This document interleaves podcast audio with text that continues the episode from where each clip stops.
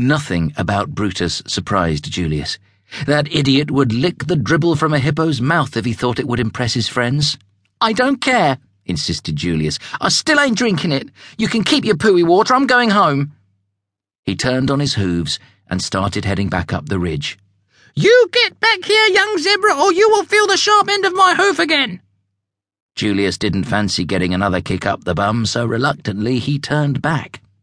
As the rotten aroma of the lake wafted up his nostrils, Julius tried to imagine he was standing at the foot of the most beautiful crystal clear pool, filled with the purest sparkling water that had trickled down from an ancient glacier high up in the mountains.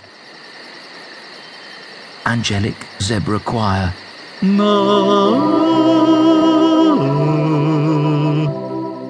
He counted to three, then took a big gulp.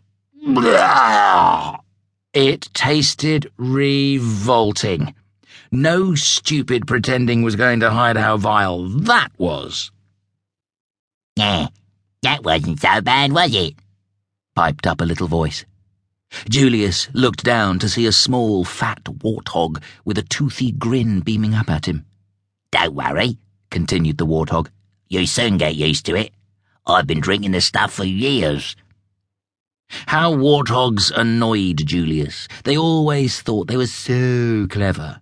This was the last straw. Now he'd really had enough.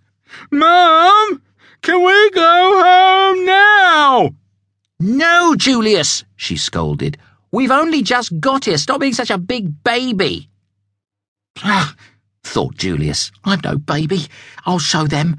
I'll trot back home on my own, and when they all finally turn up, they'll realise I'm more than capable of looking after myself. So, moving very slowly and quietly, Julius slipped away from the herd. He tiptoed up the hill, crouched behind a big boulder, and surveyed the landscape, trying to figure out his next move. Where are you off to, then? squeaked a familiar little voice.